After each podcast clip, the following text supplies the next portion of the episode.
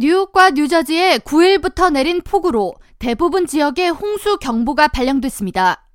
강풍을 동반한 폭우로 인해 뉴욕과 뉴저지 각 지역에 정전 피해 사례가 속출했으며 10일 0시 기준 뉴저지 지역에서는 12만 개 가정 및 기업에서 정전 피해를 신고했고 뉴욕 시내 약 2만 개 가정에서 정전이 발생한 것으로 보고됐습니다. 홍수로 인해 항공과 철도 결항, 지연도 이어졌습니다.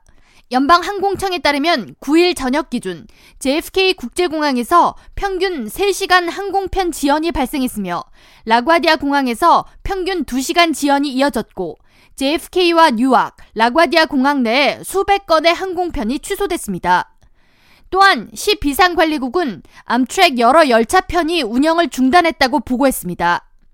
뉴욕시경에 따르면 FDR 드라이브 남쪽 방면과 헨리 허드슨 파크웨이 남쪽 방향, 브롱스 리버 파크웨이 북쪽 방향, 크로스 아일랜드 파크웨이 북쪽 방향 등이 도로 침수 우려로 통제됐습니다.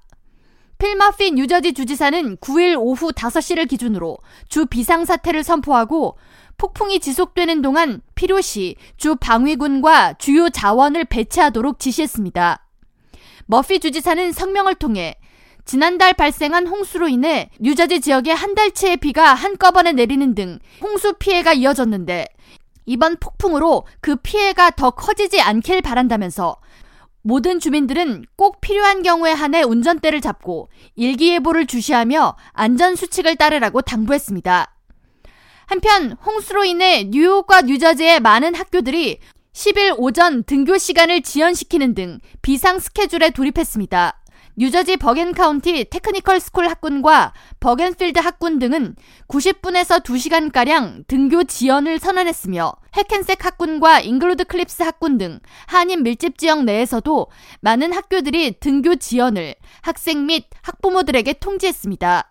뉴욕주의 경우 아즐리 UFSD를 포함한 북부 지역의 학교들이 등교 지연 결정을 학생들에게 통보했습니다.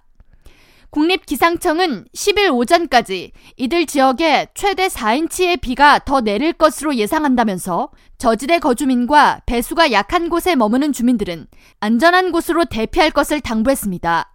K라디오 전영숙입니다.